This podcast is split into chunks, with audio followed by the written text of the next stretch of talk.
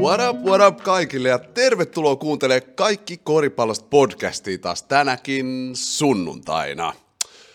Alkuun mä haluan sanoa, että meikä on Suomen maalla kaverit, eli mä oon lomailemassa kotimaassa, tulin tänne tekemään muutamat jutut liittyen bisnekseen ja tällaiseen, niin tota, en mä tiedä, ajattelin vaan ilmoittaa, kiva olla täällä, on aika kylmä, mutta kiva nähdä frendejä ja kotimaata taas pitkästä aikaa. Seuraavaksi haluan antaa shoutoutin ja kiittää mun ystävää. Eli tällä hetkellä mä äänitän tätä podcastia mun ystävän Santerin studiolla. Eli todella iso kiitos Santerille. Kelatkaa dudes, community. Se hoitaa meille mahdollisuuden saada tänäkin sunnuntaina tämän podcastin. Eli kiitos siitä Santerille.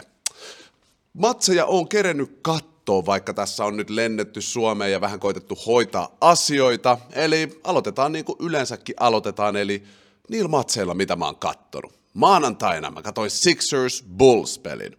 Sitten Bulls Phoenix, Lakers Bulls, Lakers Blazers, Bucks Suns. Ja toi oli finaali uusinta, siitä tullaan puhumaan. Denver Boston, sitten tänään katoin Lakers Golden State ja Dallas vastaa Clippers. Eli niin kuin kuulitte, viime yönä on ollut erittäin maukkaita matseja. Lakers Golden State, siitä ennen kautta oltaisiin odotettu, että wow, tämä on saleen niin kuin, äh, tämän kauden tärkein peli ja katsotaan, että kumpi näistä pääsee finaaliin ja bla, bla, Nyt on vähän eri tilanne, niin kuin moni teistä tietääkin. Ja sitten tämä Dallas Clippers nyt on ehkä paras, tämän hetken paras rivalry koko NBAssä sitä mieltä mä oon. Nämä jengit on kohdannut kaksi vuotta putkeen playoffeissa, siellä on ollut huutelu ja kaikkea, ja toinen joukkueista ei ole ollut oikein täysissä voimissaan, niin kuin näissä sarjoissa, vaikka Clippers ne on voittanutkin, niin tässäkin matsissa eilen, äh, tai eilen yöllä pelatussa matsissa nähtiin, että ensinnäkin it's, it's really personal. Nämä jengit vihaa toisiaan sellaisella hyvällä, terveellisellä urheiluvihalla, sanotaan niin. Ja siellä taas tuli huutelu, Luka oli ihan crazy, mutta mennään siihen kohta, kun siirrytään tähän matchappiin. Ihan alkuun mä haluan puhua Bullsista, joka tosiaan pelasi Sixersia vastaan äh, alkuviikosta tai maanantaina, ja Bullsilla on erittäin paljon nyt niitä loukkaantumisia. Tämä joukkue, joka on lentänyt nytten äh, taivaissa koko kauden, jos miettii oikeasti, Bulls viime vuonna, te kaikki, me kaikki suomalaiset seurattiinkin niitä tarkasti, niin se oli aika selkeä, että ei tämä jengi ihan toimi niin kuin me toivot. Eikö siis päinvastoin, se jengi toimi uskomattomammin kuin me oltaisiin ikinä voitu to- toivoakaan. Eli viime kauden Bulls ei siis toiminut, ja nyt tässä alkukaudessa ne on toiminut. Mä en tiedä, mitä tässä tapahtuu. Mutta nytten, kun ollaan kauden, no yli kauden puolen välin jo, niin Bullsin loukkaantumiset on oikeasti sikavalitettavia. Vielä just mun ja uskon, että monien muidenkin lempipelaajat tässä joukkueessa, Caruso, Lanzo, Lavin oli sivus yhdessä vaiheessa, niin ne on ollut aika kauan poissa ja pitkiäkin aikoja. Uh, DeMar DeRozan on ainut, joka on pystynyt pelaamaan lähes kaikki pelit Bullsille ja se on niille tärkeää, että niiden MVP pelaa. Silti, ilman näitä niiden puolustuksen uskomattomia stoppereita, just Caruso ja Lanzo, niin Bulls pelasi todella hyvän matsin Sixersia vastaan. Mä muistan, kun mä sanoin alkukaudesta myös, ja moni teistäkin voi varmasti muistaa, ensimmäisissä podcasteissa mä puhuin tästä, kun toi Bulls trade tapahtui, että Nikola Vucevic tulee ole ihan helkutin tärkeä osa tämän joukkueen menestystä. Muistat sä?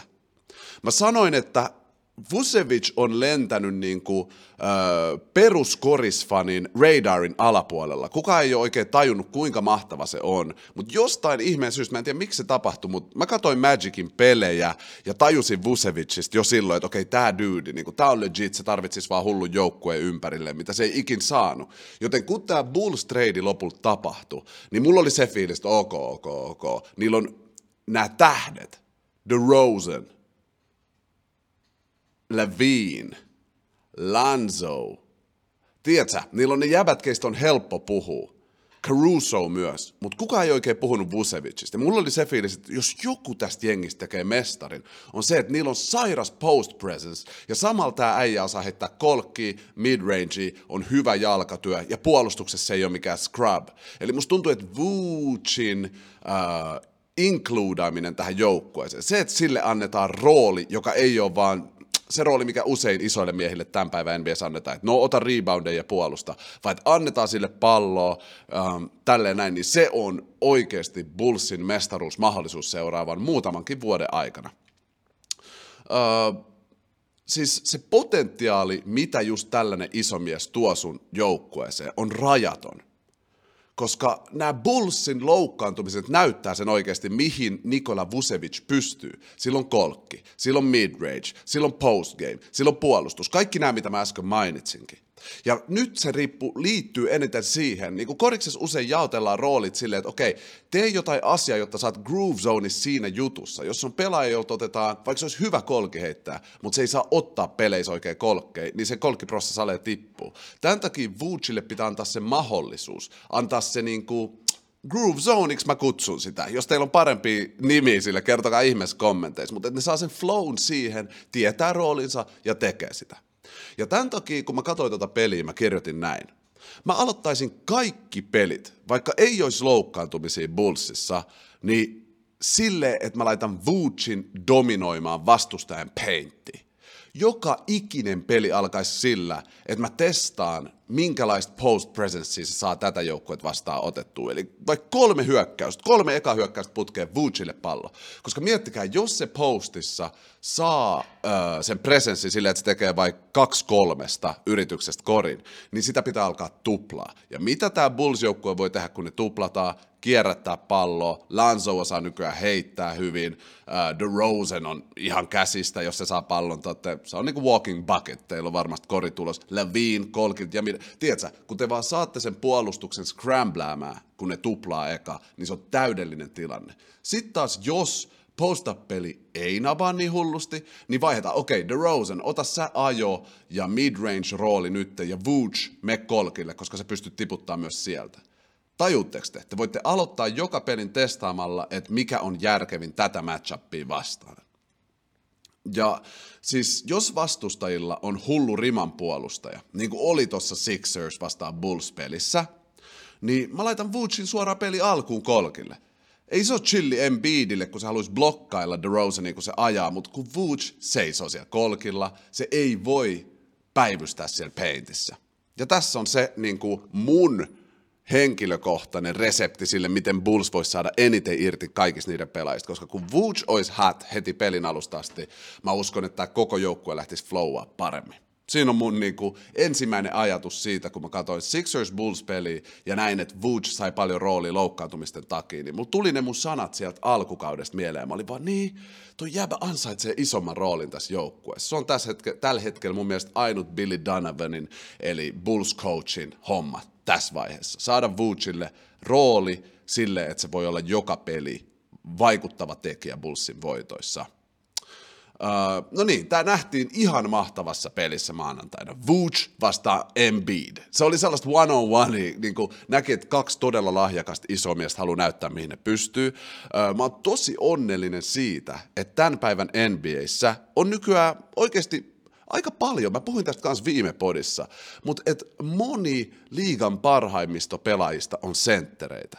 Niin me nähdään, niin kuin top 50 on kuitenkin paljon senttereitä, kun näytti yhdessä vaiheessa siltä, että me mentäisiin sellaiseen aikaan, missä isomies ei enää saisi roolia, ei olisi enää arvostettu, tiedättekö te? Mutta itse asiassa on nyt kääntynyt silleen, että isot miehet, niistä tulee vaan enemmän finesse, ne oppii heittää ja samalla pystyy käyttämään sitä niiden isoa kroppaa korjal bängäämiseen. Ja siksi me nähdään nyt oikeasti moni pelaajia, Jokic, Embiideit, jopa vähän, äh, vähän niin kuin vähemmässä roolissa olevia, mutta sellaisia, joilla on se Clint, Cap, äh, Clint Capella tai DeAndre Jordan rooli, jotka kuitenkin on tosi tärkeitä niiden joukkueissa, niin kuin esimerkiksi liigan parhaassa joukkueessa DeAndre Ayton.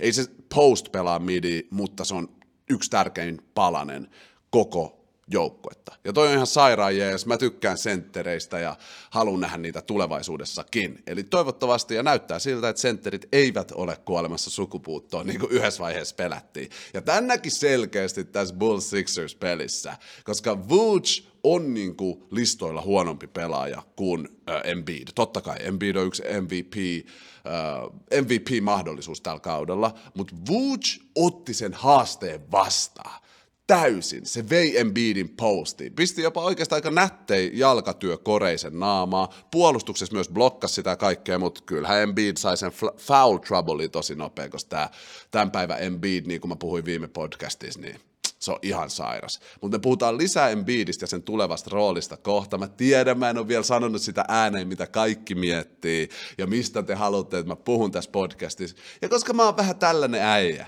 niin mä jätin sen tietysti sokerina pohjalle. Me puhutaan siitä, että treidit on nyt tehty, enää NBAissä ei voi tehdä tradeja tällä kaudella, ja yksi hullu treidi tapahtuu. Niin me puhutaan sitten podcastin loppupuolelle, eli kärsivällisyyttä vaan, kaverit. Mutta niin, äh, tämä toinen juttu, mikä mulle tuli mieleen, oli Ayo de Sumu. Ihan sairaan hyvä rookie Bullsissa. Ja nämä loukkaantumiset on ollut jotenkin ihan sika hyvä juttu Bullsille, kunhan kaikki tulee ehjäksi sillä, että ne kerkee pelaa vielä parikymmentä peliä tämän kauden loppuun yhdessä, niin ihan oikeasti, tämä on sama Golden Stateissa ja monissa joukkueissa, että loukkaantumiset voi olla jopa blessing. Tästä mä haluan puhua myöhemmin myös Clippersin kohdalla, koska Clippers näyttää hullulta. Mutta Ayo de Sumu, se on oikeasti löytänyt roolinsa nyt näiden loukkaantumisten myötä tässä joukkueessa. Se on löytänyt itsevarmuutta, omia taitoja ja siitä tulee olemaan todella paljon hyötyä Bullsille nyt kun ne tyypit tulee takaisin ja myös tulevina kausina, niin kuin vaan tämä Bulls on asetettu täydellisesti dominoimaan seuraavaa viittä vuotta NBAssä. Totta kai Phoenix haluaa sanoa tuohon jotain, mutta niilläkin on yksi tärkeimmistä palasista on aika vanha. Golden State haluaa sanoa tuohon jotain, ja niillä on ehkä paras mahdollisuus. Jos puhutaan silleen, pitäisi ennakoida seuraavan viiden vuoden dominoivimmat NBA-joukkueet, niin siihen kuuluisi mulla Golden State, Chicago Bulls. Mä haluaisin sanoa 76ers, mutta en ihan pysty sanoa. Ja Brooklynin haluaisin sanoa kans, mutta en jotenkin pysty loukkaantumiset ja erilaiset nämä terveystila ja syitä, miksi pelaajat ei pysty pelaamaan on liikaa. Mutta noin kaksi on sellaisia, mihin mä luotan, niin okei, okay, legit uh, seuraavan viiden vuoden joukkueita.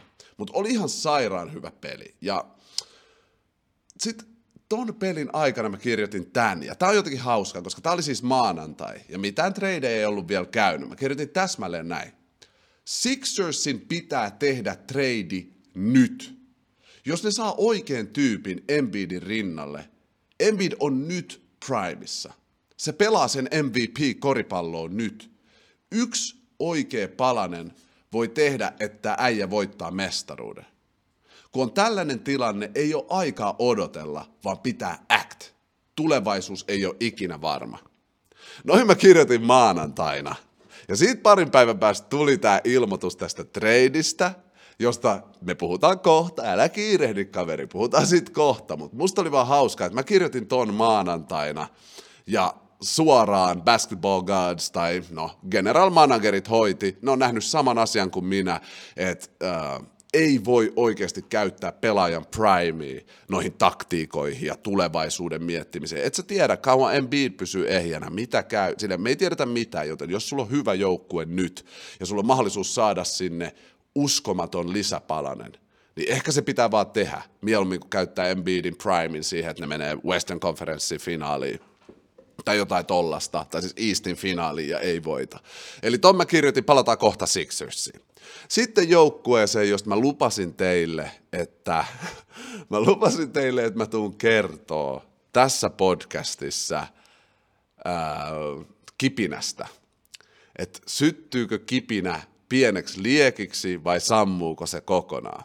Liittyen mun joukkueeseen Los Angeles Lakersiin. No aloitetaan näin. Westbrookin pelissä on nyt sellainen hesitation, sellainen hesi ja rehellisesti sanottuna jopa pelko, mitä mä en ole ikinä ennen nähnyt. Mä oon kattonut tämän jäbän kaikki pelit. Sanotaan oikeasti varmaan 95 prosenttia, ja toi ei ole liiottelu. Mä veikkasin, että mä oon nähnyt enemmänkin kuin 95 prosenttia. Ja mä en ole ikinä nähnyt siltä tätä. Se pelkää ottaa heiton, se hesiteittää ajoissakin, se leijapit, se laittaa ne sille liian nopea ylös, se pelkää, että se blokataan, se, sen päässä kaikuu se West Brick. Sen päässä kaikuu kaikki ne dissit ja memet ja koko se juttu, mikä maailma on nyt tehnyt sille. Se on otettu kohteeksi ja se vaikuttaa vahvimmankin tyypin psykologiaa oikeasti. Te rikoitte sen people. Okei, okay, ette te kaikki, mutta kyllä sä tiedät, jos susta tehtäisiin meme, sanotaan, ei Westbrook ole ikinä ollut täydellinen pelaaja. Ei se ole, ei se ole ollut viisi vuotta sittenkään täydellinen pelaaja ja ei tehnyt näitä virheitä. Mutta musta tuntuu LeBronin rinnalla pelaaminen, tämä Lakers show, tämä isoin parrasvalo koko NBA, kun on laitettu sun selkää ja sä tyräilet. Okei, okay, se tyräilee, se heittää bricks kyllä ja sillä on turnover rate, mutta sillä on aina ollut noita. Nyt se juttu on vaan, että me ei nähdä mitään muuta kuin ne, kun ne tapahtuu. Lakers-fanit buuaa kesken pelin. Some on ihan täynnä vaan compilationeita Westbrookin epäonnistumisesta. Ja toi vahvin, no on varmasti pelaajia, joita ei kiinnostaisi tai jotka alkaisi pelaa paremmin. Mutta mä voin sanoa, se kun susta tulee meme, on todella haastava, todella haastava juttu käydä läpi ammattikoripallopelaajana. Me voidaan vaan kuvitella. Siksi on ihan uskomaton, mitä LeBron on tehnyt, tiedättekö, koska se oli maailman vihatuin ja isoin meme, hairline-jutut ja kaikki noin, ja se meni niistä läpi. Mä uskon, että toi on psykologisesti helkutin vaikeat. Mieti, miten vaikeat se ottaa kolkki, kun sä tiedät, että jos tämä ei mene, niin sitten tulee taas sellainen netticompilation siitä, miten surkea mä oon. Samalla mä average ihan hyviä pojoja ja teen kaikkeni tälle joukkueelle. Ja toi on nyt mennyt. Ensimmäistä kertaa ikinä, mä näen, että se viha on mennyt jotenkin Westbrookin niin kuin pään sisään. Ja se on harmi nähdä, toivottavasti se nousee sieltä. Nyt se on tiedossa, että sitä ei treidata, se ei ole treidattu, musta on siistiä. Lakers raidaa niiden pelaajien kanssa, ketkä ne otti alkukaudesta. Ja luottaa tai ainakin koittaa tällä joukkueella mennä kauden loppuunkin asti. Toivotaan, että Westbrook herää tosta, toivotaan, että sen ihmiset sen ympärillä saa sen ymmärtää, että tiedätkö, nämä ihmiset, ne on vaan fanei. En silleen halua satuttaa sua, jengi vaan pitää hauskaa äh, NBA-kustannuksella. Sitähän se on meille, että jengi ei ole niin ihmisiä, vaan enemmänkin niin kuin, me puhutaan siitä silleen niin kuin noissa videopelityyppejä, tai tiedättekö te? Mutta nyt Westbrookin pääsisään on päästy, toivottavasti se saa nämä äänet ulos sieltä ja pystyy vielä hyppää viimeiseen, viimeiseen skarppaukseen tällä kaudella. Paljon pelejä ei enää ole jäljellä. Ja siis okei, okay, alkuviikosta mä vielä katsoin niiden pelejä, oli vaan, että LeBron, LeBron on niin hyvä, viimeiset 21 peliä putkeen, se on averagannut, tai siis ei averagannut, vaan tehnyt yli 25 pistettä. Toi on ihan överi. Tämä on 37 ja 21 peliä putkeen tehnyt yli 25 pistettä. Toi on ihan överiä.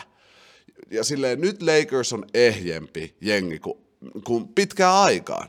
Viimeinen mahis tehdä mitään. Viimeinen mahis tehdä mitään. Nytten Big Three on siellä, loukkaantuneena on vaan Kendrick Nunn, eli nyt loukkaantumisselitykset on poissa. Olisi pitänyt olla jo aikoi sitten, muillakin jengeillä on haasteita loukkaantumisten kanssa, ja esimerkki siitä on Clippers, joka ilman supertähtiä, supertähtiään on silti Lakersi edellä äh, kasisiidinä, kun Lakers on ysi. Eli niihinkään ei voi nojaa. Viime podissa mä hypetin siis siitä, että niillä on vielä mahis johonkin. Mä hypetin, mä sanoin toivon kipinää ja siitä tulos pieni liekki, ei Di on pelannut niin hyvin ja, ja mä lupasin, että mä lupasin, että tässä podcastissa mä kerron, että mitä mieltä mä oon, onks vielä kipinä. Ja mä en haluaisi tehdä tätä. Mä en haluaisi tehdä tätä. Mä en yhtään haluaisi tehdä tätä. Mutta mun on pakko sanoa, että mä uskon, että tällä Lakersilla ei ole mitään mahista voittaa mitään. Nyt tässä toivotaan, että ne menis playoffeihin. Voittaisi ehkä yhden sarjan, sekin olisi ylisuoritus, vaan wow, uskomaton juttu. Jos ne tekee mitään ton enempää, jos ne menee tokalle rundille, tai mitään sen enempää, niin se on mulle ihme. Se on ihme. Se on sellainen, että mä vaan okei, okay, LeBron on ollut ihan sairasta ne on klikannut. Siitä klikkauksesta ei ole minkäänlaista esimerkkiä koko kaudella, siksi mä kutsun sitä ihmeeksi. Koska jos asiasta olisi edes väläyksiä, että ne löytää vaikka kymmenen pelin consistency ja voittaisi seitsemän putkea, niin sitten mä voisin sanoa jotain. Mutta mä tajun viime podcastissa, mä heitin mun viimeiset toivon jyvät kasvamaan multaan Katoi tämän viikon pelejä oli vaan nää, no ei tosta lähde kasvaa. Joten mun pitää virallisesti sanoa, mä en usko, että tämä Lakers-joukkue tulee tekemään mitään. Se ei tarkoita, että mä en raida niiden kanssa. Kauden loppuun asti. Mä raidain mun jengin kanssa. Aina mä oon raidannut sen jengin kanssa, missä Russell Westbrook on, joka ikinen vuosi uudestaan ja uudestaan. Ja mä teen sen tämänkin joukkueen kanssa ja isompikin ihmeitä on käynyt. Ja siksi mä halusin keksiä tähän tällaisen vedon, että mun, ka- että mun kannustus pysyy vielä. Mutta koska mä sanoin, että mä en usko, että niillä on mitään mahdollisuutta, niin mä haluan, että mulle tulee rangaistus, jos mä onkin väärässä, mitä mä toivonkin. Eli tässä on mun veto. Jos Lakers voittaa mestaruuden tällä kaudella, mä voin jopa sanoa, jos Lakers menee finaaliin jo, tämä on se lupaus. Jos Lakers menee finaaliin tällä kaudella, niin mä teen seuraavan kaikki koripallosta jakson mun bokserit mun päässä. Okei? Okay? Se on luvattu nyt, jos Lakers menee finaaliin tällä kaudella. Mä oon ensinnäkin onnellinen, mutta koska mä sanoin, että ne ei voi mihinkään, niin mun pitää tehdä yksi kaikki koripallosta jakso, heti seuraava jakso, bokserit päässä. No niin, muistakaa se, muistakaa se lupaus. Mua ei pelota niin paljon, mä en oikeasti, jotenkin mä en pysty vaan uskoa, että ne menisi niin pitkälle. Mutta sitten vähän hype individuaali pelaaji Lakersissa silti, ja me tullaan seuraamaan niitä koko kausi todellakin, jos se ihmekääntyminen tapahtuisikin. Avery Bradley ensinnäkin on ihan uskomaton puolustaja ikäisekseen se heittää tärkeät korkit ineen, mutta se puolustus on, niin kuin, mä en taju, miten, kun yleensä kun sä vanhenet, niin just sun räjähtävyys, niveli alkaa vähän sattua, noi asiat kärsii, niin tää jääpä puolustaa Stephen Curry paremmin kuin mä oon nähnyt, että kukaan puolustaa sitä. Ottakaa hetki, mä otan huika kahvia. Siis oikeesti, kattokaa Avery Bradleyn puolustusta. Se on sama, se ei ole niin iso kokoinen äijä, niin se on jotenkin sikasiistiä. Se on nopea, sen kädet on aina oikeassa paikassa. Siinä on se sellainen hektisyys, sellainen trr, trr, trr, kun sä koitat hyökkää sitä vastaan. Niin Stephen Currylkin on ongelmia sen kanssa. Okei, okay, Stephen Curryl on nyt ollut ongelmia monien puolustajien kanssa, jos ollaan rehellisiä, mutta ihan vaan kun katoin tuota Golden State Lakers-peliä, niin tuli sellainen, että sellainen fiilis, että Avery Bradley ansaitsee nyt kyllä hypeä. Ja siinä se oli. Brown ohitti viime yönä Kareemin pisteissä. Ei, ei hätää, sä et missannut mitään jättitapahtumaa, mitä tässä ollaan hypetetty. Eli tämä ei ole se luku, mitä me kaikki seurataan tosi tarkasti, että milloin LeBronilla on eniten pisteitä, vaan tämä oli se, kun lasketaan playoffit ja peruskausipisteet yhteen, niin LeBronilla on nyt eniten niitä pisteitä NBA-historiassa. Toikin ihan uskomaton suoritus ja onnittelut LeBronille, pienit aplodit. Eli nyt tämä äijä on tehnyt eniten pisteitä NBA-historiassa ikinä. Mutta se stats, mitä me seurataan tarkasti, missä LeBron James on kolmantena, silloin vaan Karl Malone ja Karim Abdul-Jabbar se edellä, niin ne on ne regular season pisteet. LeBron on siinä tahdissa tällä hetkellä, että ensi kauden lopussa, jos se jatkaa tähän malliin, mikä on no, epätodennäköistä, mutta myös jotenkin todennäköistä. Mä en osaa enää sanoa LeBronista, mikä on todennäköistä, mikä ei. Se, se averagea toisiksi eniten pisteitä NBA's tällä hetkellä. Se on 37, pelaa 19 kauttaan, eli en mä enää tiedä, voiko tota jäbää epäillä. Mä en tiedä, voiko sitä epäillä mistään. Mutta niin, jos se jatkaisi tätä tahtia vielä 12 kuukautta, niin luultavasti siinä vaiheessa se olisi ohittanut Karim Abdul Jabbarin pelaajana, joka on tehnyt eniten regular season pisteet NBA-historiassa. Vitsi mä toivon, että me nähdään toi päivä ja se on todella todennäköistä, että nähdäänkin, mutta ikinä ei tiedä. Mikään ei ole taattua. Lakers Warriors-peli oli kokonaisuudessaan hyvä peli tosi hyvä peli, tiukka peli, mitä mä en odottanut, että se olisi. Uh, me nähtiin Lakers parhaillaan tuossa pelissä. Mä, mä tiedän, mä oon puhunut tästä monta kertaa, mutta ne pystyy tehdä juttui. Se ongelma ei ole se, että ne ei pystyisi olla hyvä puolustava ja hyvä joukkue niin kuin hyökkäyksessä myös, mutta se on vaan, sitä ei pysty tehdä monta peliä putkeen. Mä enää jaksa vääntää tota itsellenikään rautalangasta, että ehkä se kohta syttyy. Joukkue näyttää mun mielestä 50 pelissä aika lailla, että keitä ne on. Ne johti taas vikassa erässä. Tuntuu, että mä teen, tuntuu, että mä teen samat helkutin lauseet joka helkutin podcastissa, kun mä puhun Lakersista. Ne taisteli hyvin, oli hyvä puolustus, näytti hieno juttu, ne johti vikas erässä, ja sitten tämä matsi olisi pitänyt kyllä voittaa. Pelin lopussa LeBron James oli itse asiassa vähän huono, jos mä oon rehellinen. Russ hoiti sille hyvän heiton pelin loppuun ihan kori alta sellaisen pikku floaterin, se ei mennyt. Sitten Steph Curry tuli toisella puolella kenttää, skoras ja, ja Golden State meni siinä vaiheessa kolmen pisteen johtoon. Ja sen jälkeen kävi sillä tavalla, että LeBron James joutui sen kauhutilanteeseen. Mä en ole tästä puhunut mun podcastissa aikaisemmin ja mä tiedän, että tämä on tällainen narratiivi, jota, jota on vähän niin kuin ehkä paisuteltu liikaa, mutta LeBronin clutchness. Mutta rehellisesti mun LeBronin seuraamisaikana, kun mä katon sitä, niin sillä on yksi juttu, missä sitä kuumottaa pelin lopussa, ja se on vapari. Mä oon nähnyt monta kertaa, kun se missaa pelin lopussa sellaisia vapareita, mitkä, tai tiedättekö, jos se on Paul George, tai jos se on Stephen Curry, tai jos se on KD, tai jos se on Kawhi Leonard, ja, ja niiden joukko on kaksi pistettä häviöllä, ja ne pääsee vaparille, niin mulla on se fiilis, että ai ai, no niin, että tämä menee jatkoajalle, tiedätkö? LeBronista mulla ei ole toi fiilis. Musta tuntuu, että se missaa yhden näistä. Ja se näytti sen viime yönä. Uh, eli ne oli kolme pistettä häviöllä, joku faulas LeBroni vaikeassa kolmosessa pelin vikoilla sekunneilla, mikä oli tosi tyhmä foul, mutta tämä tarkoittaisi, että LeBron menee vaparille, heittää kolme, jos kaikki menee, niin peli menee jatkoajalle.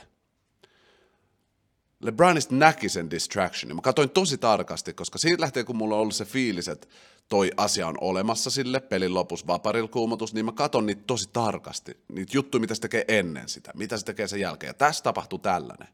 LeBron pääsee vaparille ja tuomari heittää sille sen pallon. Tämä on siis eka vapari. Se keskittyy, hengittää kaksi kertaa, katsoo rimaa, ja just ennen kuin se heittää, niin se tekee sellaisen, äh, katsoo vähän sivulle, niin kuin että siellä joku puhuu jotain tai jotain, ja sitten se taas keskittyy koriin, heittää, ja se ei mene. Ja toi distraction, LeBron, sun ei kuulu nyt edes tietää, että jengi puhuu täällä meidän ympärillä. Tuossa on se, toi on se vaikea. Vaparilla sun pitää löytää se zen mode, vaan sinä ja kori. Ei siinä ole ketään muuta. Kellään muulla ei ole mitään väliä, se on vaan sinä ja kori. Siksi se on vapaa heitto. Ja LeBron missasi ton, sit se teki toisen, missasi tahalleen kolmannen, koitti saada heiton. Sai vielä sellaisen vaikean kolkisit, mutta ei se mennyt. Ja joo, se loppu oli vähän huono LeBronille, noit nyt tulee, eikä toi nyt kerro mitään muuta kuin, että mä alan tutkia vielä tarkemmin tota sen pelin loppu vapari juttua, koska mä oon nähnyt ton nyt ainakin kolme kertaa. Enemmänkin, mutta kolme, mitkä mä muistan. Eli joo, sit vaan treenaamaan vähän vaparille Brinski Jaminski. Lakers ei saa squeezattua voittoja näistä peleistä oikein mitenkään. Eli vaikka ne pelaisi ihan sairaan hyvän pelin, kovaa joukkuet vastaan, niin kuin tämä Golden State-peli oli, niin ne ei oikein saa squeezattua niitä helkutin voittoja sieltä. Ja se, on, se, on, se ei ole vaan mestaruusjoukkueen merkki. Usein se on silleen, että just mestaruusjoukkue pelaa huonon pelin, kaudessa pelaa varmaan kymmenen huonoa peliä, jos ne voittaa silti kolme, neljä, viisi, jotain tollasta, vaan sillä kokemuksella, vaan sillä championship DNAllä. Lakers taas, se on niille jo hyvä, jos ne on pelissä mukana vielä kolmannes erässä hyvin joukkoit vastaan, ja usein se lopulta sitten päättyy tappioon, niin kuin tämäkin peli. Ne johti, kun oli neljä minä jäljellä, ja sitten Stephen Curry ja Clay Thompson otti haltuun. Clay Thompson varsinkin, ei Stephen Curry. Mutta mennään siihen kohta, kun puhutaan Golden Stateista. Mutta niin kuin mä sanoin teille, mä en usko, että Lakersilla on championship potential tällä kaudella. Ja nyt se on myös virallista, että Lakers ei tee tradeja tällä kaudella. Tällä jengillä jatketaan eteenpäin, eli nyt Frank Vogelin pitää kuunnella kaikki koripallosta podcastia ja laittaa hyvällä mielellä Russ Benkille. Se on viimeinen mahdollisuus muuttaa tämä jengi ihan kokonaan. Russ kuudes mies tuomaan energiaa penkiltä. Mä kerroin viime podcastissa mun täydellisen gameplanin, miten Lakers voisi vielä olla. Jonkunlainen joukkue. Käy ihmeessä kuuntele ja kerro, mitä ajatuksia sulla on siitä. Seuraavaksi puhutaan Milwaukee Bucksista. Milwaukee on nyt voittanut monta peliputkea, ja just oikeaan aikaan ne alkaa olla terveitä, ne on löytänyt niiden championship groovin, Ähm, niin kuin mä sanoin kauden alkuun, ennen kuin kausi edes alkoi, mun ensimmäisessä podcastissa, mun ennakkosuosikki mestaruuteen on Milwaukee Bucks. Ja mä pysyn siinä. Ja mä haluan tarkentaa kaikille, kun mä sanon vaikka Phoenix Sunsista, että ne on täydellinen mestaruusjoukkue ja on todennäköisintä, että ne voittaisi. Se ei tarkoita, että ne on mun championship pick, koska mitä vaan voi tapahtua playoffeissa, ja toi rani, minkä Milwaukee näytti viime kaudella, se, että mä sanoin vielä, että kauden puolessa mä veikkaan, että ne alkaa löytää groove zone, niin nyt niillä on se, Janis on liigan paras pelaaja mulle selkeästi, niin, kuin, niin monta tekijää tekee mulle, että mun alkukauden valinta, mä luotan siihen eniten. Vaikka tässä hetkessä musta Phoenix Suns on parempi joukkue kuin Milwaukee Bucks, niin silti mä uskon enemmän, että Milwaukee Bucks on mestari. Jos sul herää tästä kysymyksiä, että miten mä voin tehdä tuollaisen valinnan, ja sä haluat tarkempaa selitystä siitä, ja sulla tulee, tulee jotain spesifejä kysymyksiä, että miksi, miksi mä sanon noin, niin kerro ihmeessä tuolla kommenteissa. Ja muutenkin kaikki, jotka kuuntelette nyt tätä podcastia YouTubesta tai Spotifyn puolella, niin kannattaa ihmeessä mennä tonne YouTuben podcastin kommenttiosioon kertomaan sun ajatuksia, kysy mut juttui, ihan mitä vaan, korikseen liittyvää, tai saa muustakin puhua.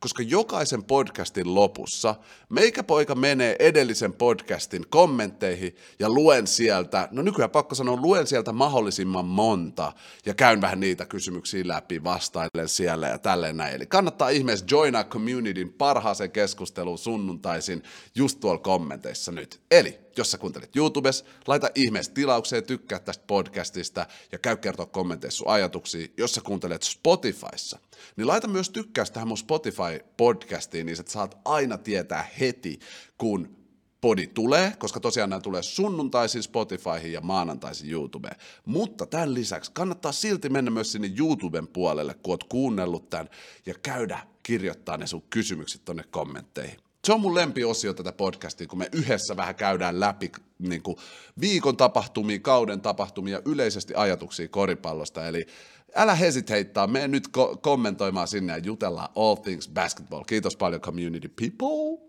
Jatketaan. Eli mun ennakkosuosikki on Milwaukee.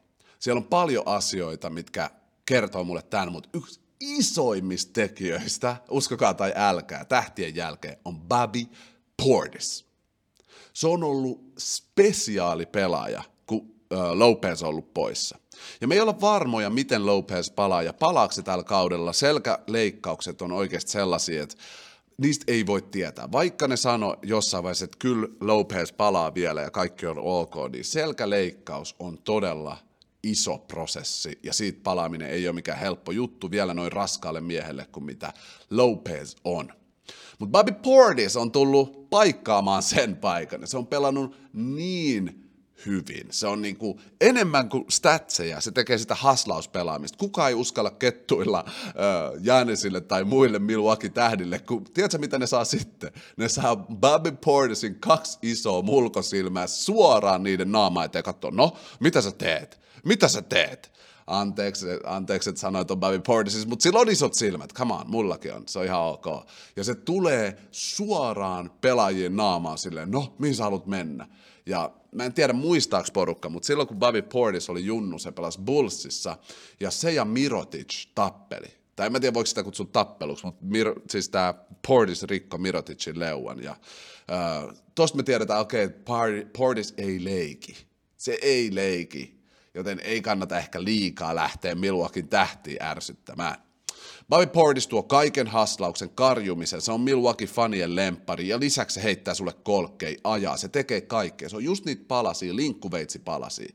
Mitä joukkue tarvitsee, se antaa sen sulle. Ja jossain vaiheessa me saatetaan jopa todeta, että oho, Lopezin ei kannatakaan starttaa tässä joukkueessa. Vaikka Lopez tuo niin paljon hyviä asioita tuohon joukkueeseen, niin mä oikeasti uskallan väittää, että Portis pystyy tuoda sen ja jopa enemmän.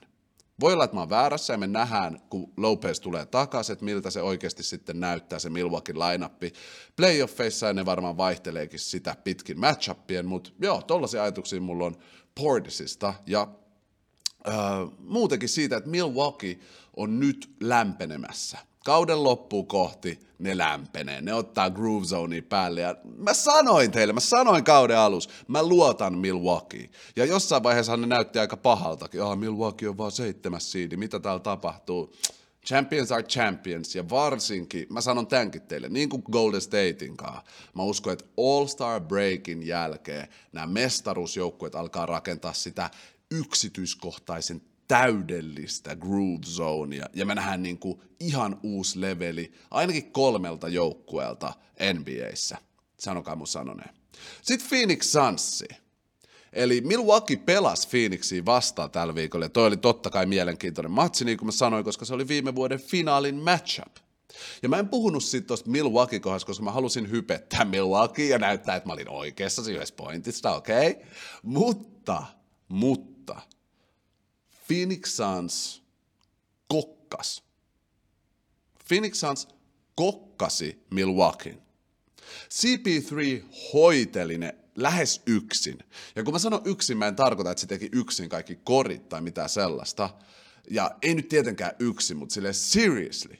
Tämä 37-vuotias pelaaja voi ottaa pelin alusta loppuun haltuun ihan, ihan sairaalla tavalla. Se koko pelin tahti ensinnäkin oli Chris Paulin päättämä. Se oli kapellimestari molemmille joukkueille siitä, että miten tänään pelataan. Se ei antanut fast breakien tapahtua. Ja vikas eräs, jos te haluatte nähdä täydellisen koripallopelaajan, niin kattokaa Phoenix Suns vastaan Milwaukee Bucks viimeinen erä. Chris Paulilla oli lopulta 18 syöttöä. Sillä oli enemmän syöttöjä kuin koko Bucks-joukkueella yhteensä tuossa pelissä.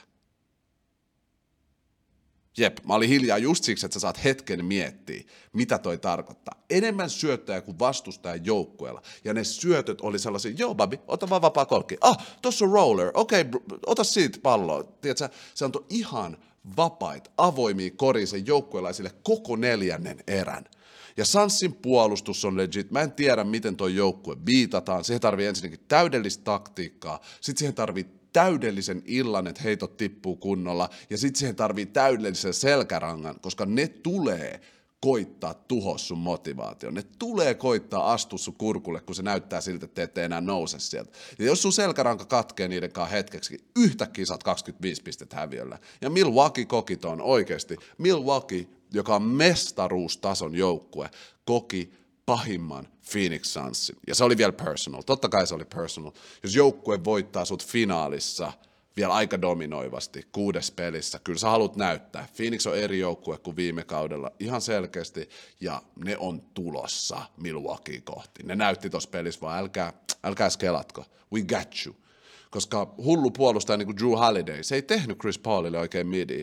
Chris Paul silti pyöritti tuota peliä just siihen omaan tahtiinsa on joitain näitä pelaajia, joiden statseja ei tarvitse katsoa. Niiden statseja ei tarvitse katsoa ja sä tiedät jo. Sä tiedät vaan, ok, ok, tää oli hullu peli.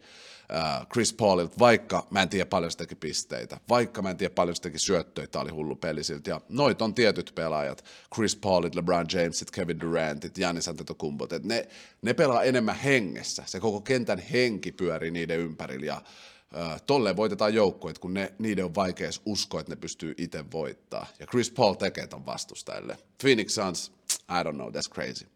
Sitten Brooklyn Netsistä mulla ei ole tässä, tässä vaiheessa niin paljon sanottavaa, koska tuonne loppuun otetaan yksi iso juttu, mitä siellä on tapahtunut. Mä en tiedä, miksi mä pidän sen tälleen salaisuutena, vaikka kaikki tietää, mistä mä puhun, mutta mä haluan nyt sen näin.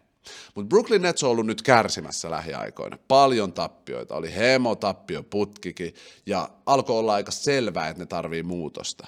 Kans mä kuulin huhu, mä, mun on vaikea uskoa välillä noita huhuja, mutta ilmeisesti James Harden ei ollut all in joukkueessa ja pukkarissa se vaikutti ihmisiin ja niin kuin Brooklynissa porukalla oli raskas. Niillä on ollut raskas kausi, tiedätkö? Kyrie ei saa pelaa, Harden ei ole täysin ines, niiden kolkiheittäjät loukkaantuu, Blake Griffin yhtäkkiä ei saa enää pelaa, Kevin Durant loukkaantuu. Noi on tosi raskaita henkisesti nuo jutut, varsinkin kun sä olettaisit tai halusit olla mestaruusjoukkue. Ja sitten se meneekin näin, niin kyllä se ketuttaa ja sieltä pitää nousta. Usein isot muutokset saattaa auttaa siihen. Siitä vähän myöhemmin. Sitten Golden State Warriors. Niistä ei ole vähän aikaa puhuttu niistä ei ole vähän aikaa puhuttu ja tänään sitten puhutaan ja kunnolla. Eli monet legit jengit, niin kuin mä sanoin, alkaa löytää nyt sitä groove zonea. Ja mä sanoin teille, että All-Star Breakin jälkeen me nähdään muutamat joukkueet pelaamassa parempaa korista kuin mitä ne on pelannut pitkään aikaa.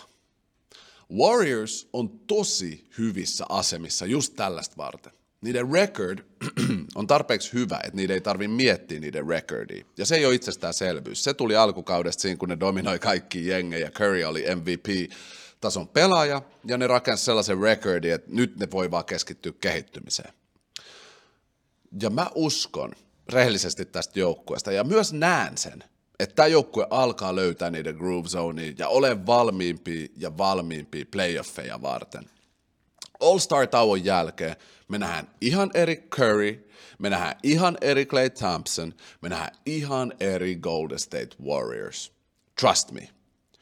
Um, ennen kuin mennään noihin äijiin, niin shout out Frank Kamingalle.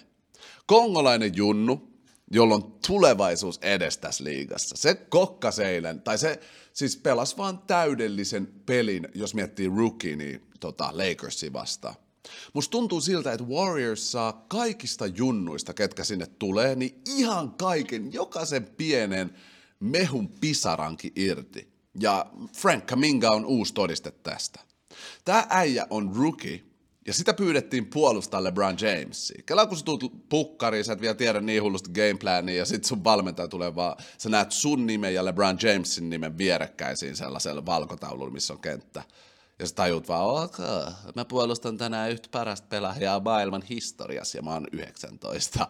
Toi on ihan crazy. Mutta tää Junnu puolusti sitä parhaansa mukaan ja taisteli.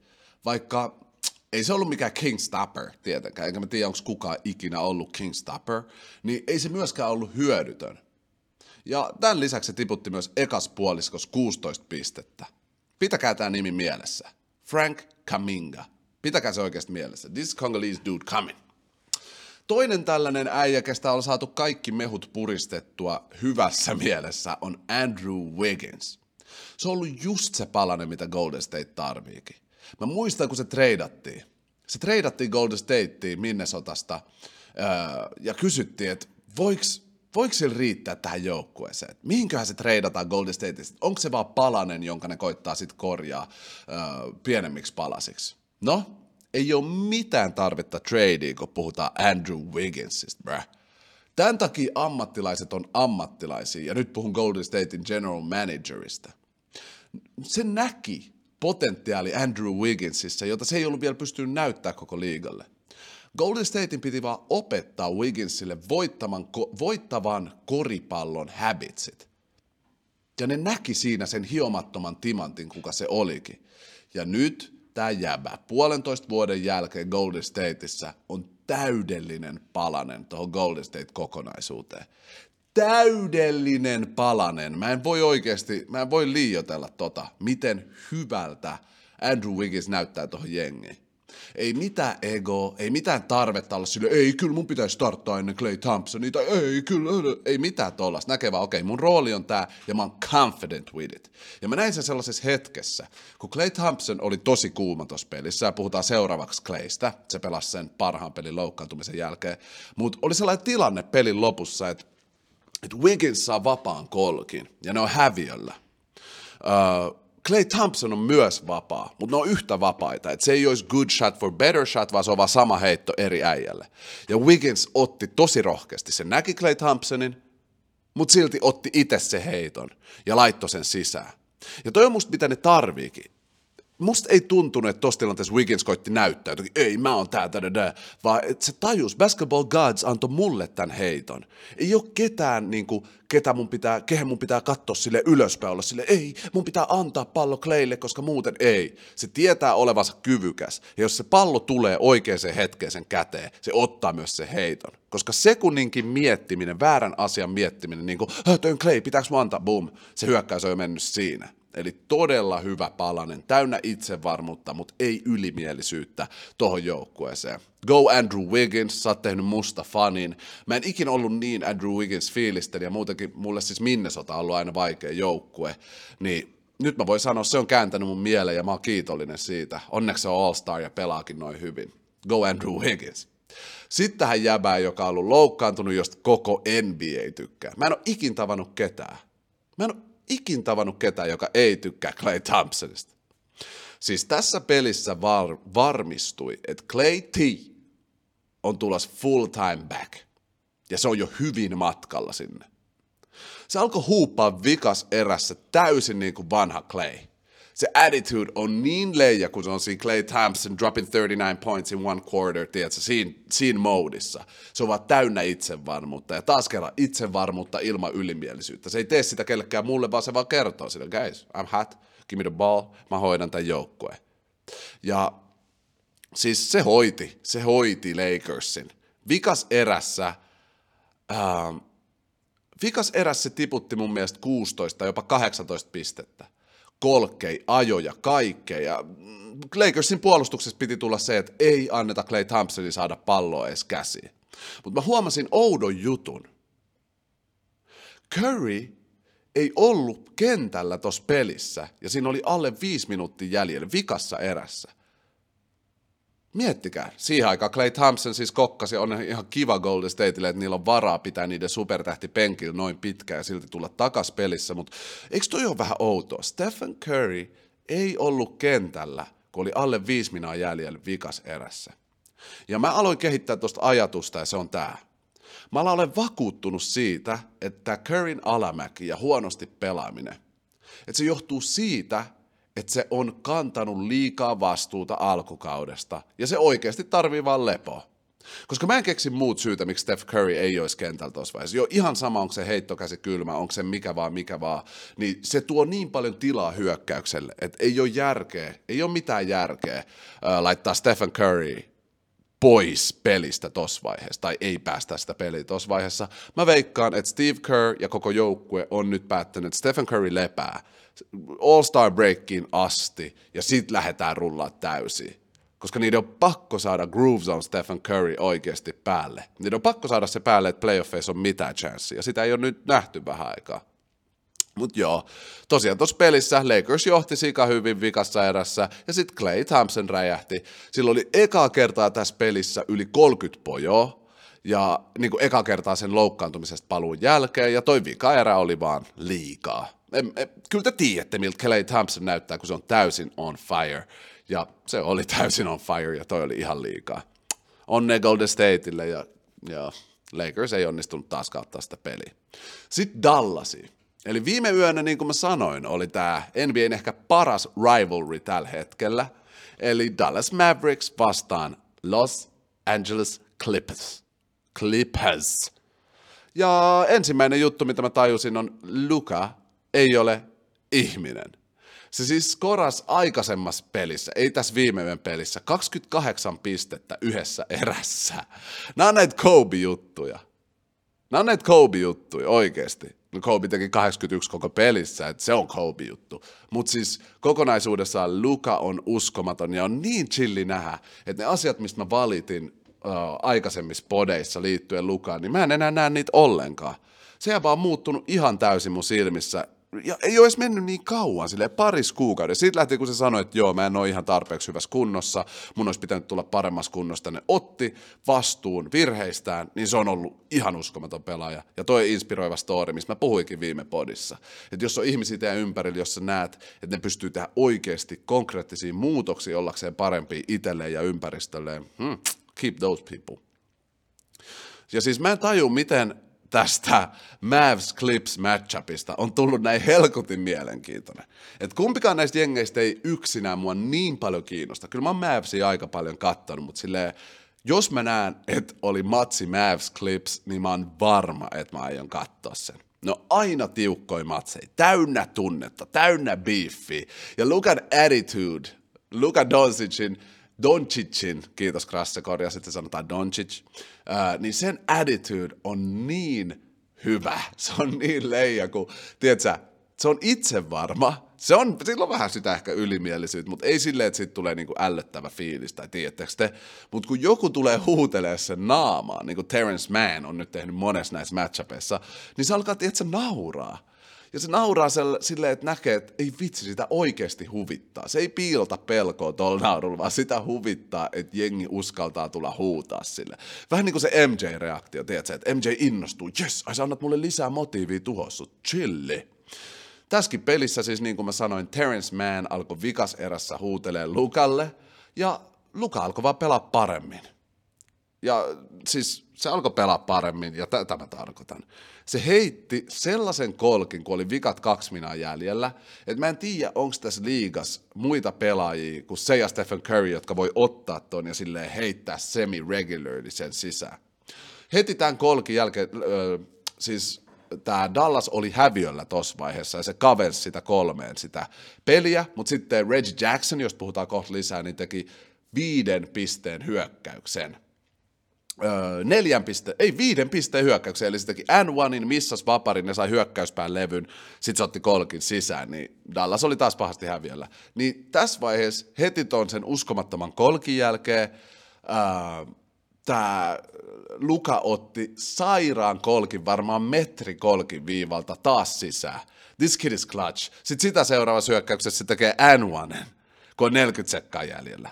Ja se on ihan, siis mä veikkaan, että mikään joukkue ei halua kohtaa Luka Doncicin playoffeissa. Koska tollainen äijä, joka pystyy tehdä noita juttuja, 28 pistettä erässä tai äh, 10 pistettä putkeen vikas kolmes minuutissa, kun se joukkue koittaa kaventaa peli. Kun tollainen on sua vastas, niin voitto ei ole ikinä varma, vaikka teillä olisi parempi joukkue. Tämän lisäksi täällä Dallasilla on nykyään todella kehittynyt puolustus, ja ne on vaan, ne on vaan yleisesti hyvä joukkue. Et en usko, että kukaan haluaa kohtaa, kuka haluaa kohtaa Dallasia playoffeissa lopulta kuitenkin ton hullun ranin jälkeen, Luka piti yksin Dallasin tuossa pelissä hyökkäyspäässä, niin lopulta ne hävisi kuitenkin silleen, että Luka Doncic yrittää buzzer beater voittoa, mutta se ei mene sisään. Mä kannustin Mavsia tuossa pelissä totta kai, ja oli sairaan viihdyttävä peli. Et mä en kannustanut niitä niin paljon, että mä olisi ketuttanut täysin toi niin kuin, koko ottelu ja tälleen, vaan kiva katsoa noin hyvää koripalloa, jengi taistelemassa tunteella ihan täysin ja se on aina mulle viihdyttävää, katsottavaa. Eli hyvä peli, molemmista jengeistä voin sanoa, että antaa niille enemmän ja enemmän mun päässä sellaista, okei, okay, nämä joukkueet on legit ja kukaan ei niitä halua kohtaa. Ehkä sellainen kausi, tämä on sellainen kausi, että mä odotan yllätyksiä playoffeissa. Mä odotan, että ainakin yksi näistä jengeistä, mistä me sanotaan, että ne on voittamattomia, niin kuin Golden Stateista, Jazzista ja Sunsista, kun puhutaan, niin ne saattaa häviä ekal rundilla, jopa seiskasiidille tai jollekin, joka tulee sisään playing tournamentista, koska Clippers, no mennään vaan suoraan seuraavaksi Clippersiin. Ne on mun mielestä se joukkue, joka voi eniten olla tämä yllättäjä ketä vaan vastaan. Ne on siis liigan vaarallisin potentiaalinen haastaja. Mä tarkoitan siis sitä, että tämän joukkueen kulttuuri ja kaikki niissä on ihan perfect. Ainut asia, mikä niiltä puuttuu, on tähdet ja supertähdet.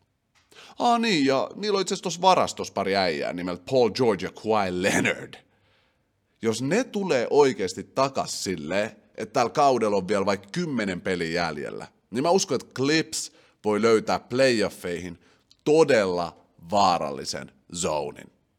Jos noi ajat tulee takaisin ja tämä joukkue löytää ja alkaa groovaa yhdessä, jatkaa noita Tyron Loon, niiden valmentaja antamia täydellisiä, täydellisen koriksen ohjeita, koska sitä ne pelaa oikeasti. Siksi ne on tällä hetkellä Lakersin parempi joukkue. Niillä on gameplan ja ne toteuttaa sitä.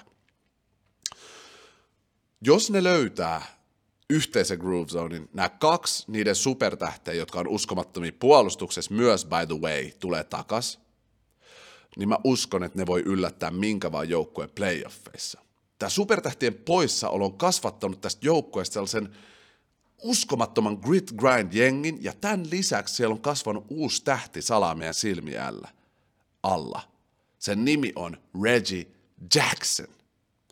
Kaikissa Clippers-peleissä, mitä mä oon kattonut tällä kaudella, niin Reggie Jackson voitoissa ja tappioissa on pelannut todella clutch-korista pelin loppuun. Ja tässäkin pelissä Dallasi vastaa vikalla minuutilla and one ja kolkki vikoilla minuuteilla, koska siinä oli joku 2 minaa 40 sekkaa jäljellä. Ja niillä ne lopulta voitti sen pelin. Luka vs. Jackson oli tämän pelin lopputarina. Ja Jackson sen voitti.